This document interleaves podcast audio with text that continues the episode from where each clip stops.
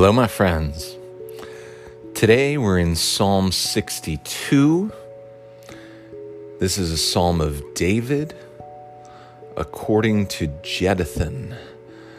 And uh, we heard one other one that was uh, aimed in this direction, Psalm 39, which had very similar themes.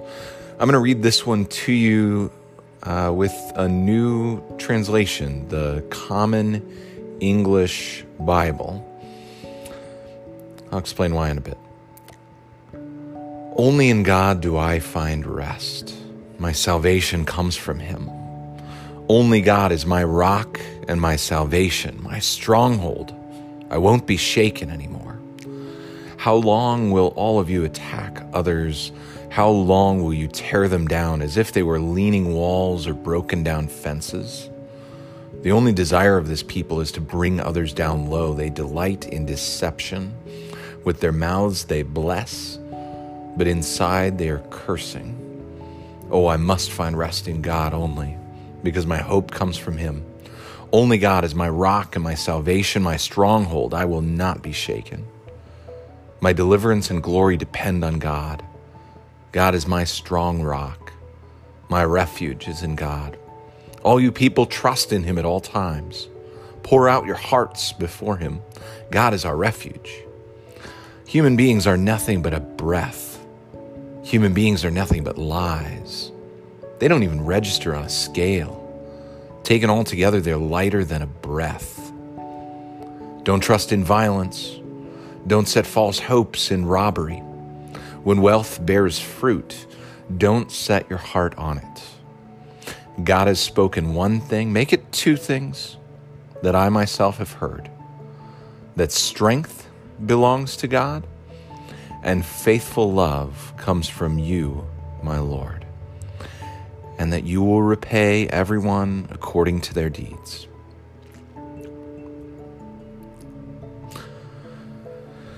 So, why the Common English Bible? This particular translation uh, emphasized one of the feature elements of this psalm that I didn't see readily picked up in any other English translation. The ESV maybe was closest to reflecting it. Uh, there is a word that in Hebrew uh, repeats again and again in this psalm ak and it's very striking and it and it's very strong and it creates a kind of a drum beat or cadence and ak means only or alone. So the first two words of this psalm are only God. Only God. Uh, only God. Only Him. My only hope. Um, yeah, my only rock.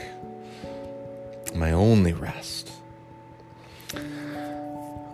Often, I think in the life of faith, uh, we do not wrestle with God replacements, completely throwing God out. Uh, but what often comes into play, and maybe most especially for uh, people who continue in religious practices, is we don't do God replacements so much as God supplements.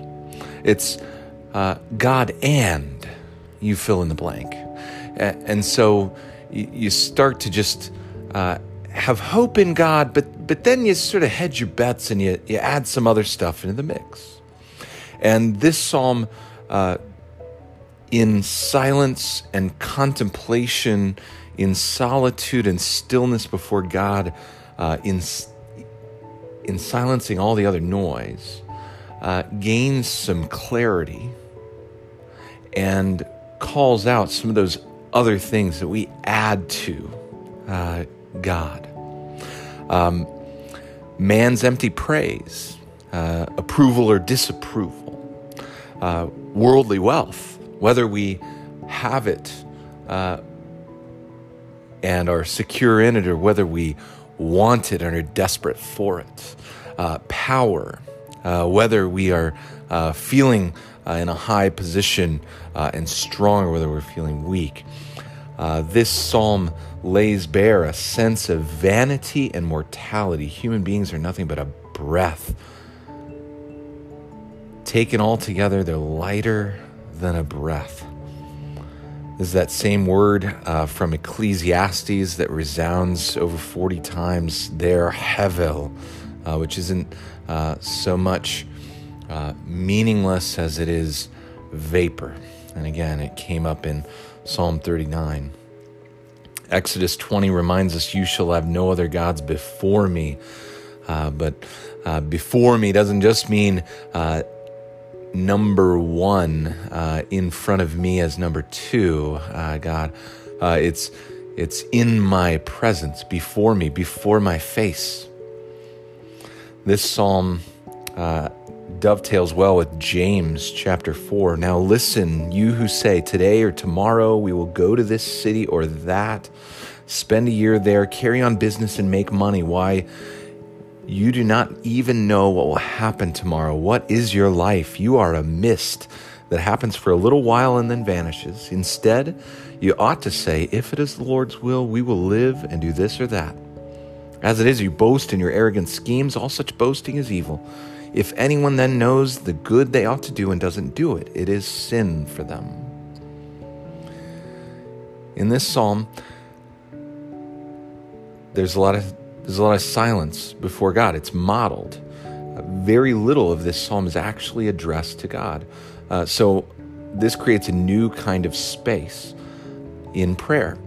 Uh, sometimes we're invited to pour out our hearts uh, and uh, go in endless praise toward God, or conversely, to protest all you want and, and lament all you want. But, but this one uh, spends the majority of the psalm talking uh, in self talk, uh, talking yourself into it. Uh, that what you know in your mind would sink down deep into your heart, into the core of your being, and also in talking uh, to others.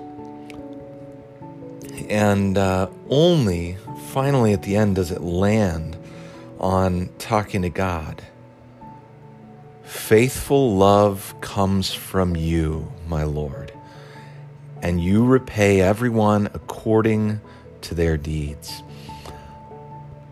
In God is perfect love and perfect justice both things come together in God. God is loving and fair. Uh, God is uh, committed. God is steadfast. And so, uh, this is why uh, we find our trust in God. And we see this most clearly the intersection of God's justice and God's steadfast love when we see the cross, when we see the depths and the lengths to which God has gone to demonstrate and live out all those things for us. Uh, friends, the cracks are showing in all those other things. Uh, sit silent every once in a while and let this underlying truth that's there all along sink in. Only God. Only God. Only God.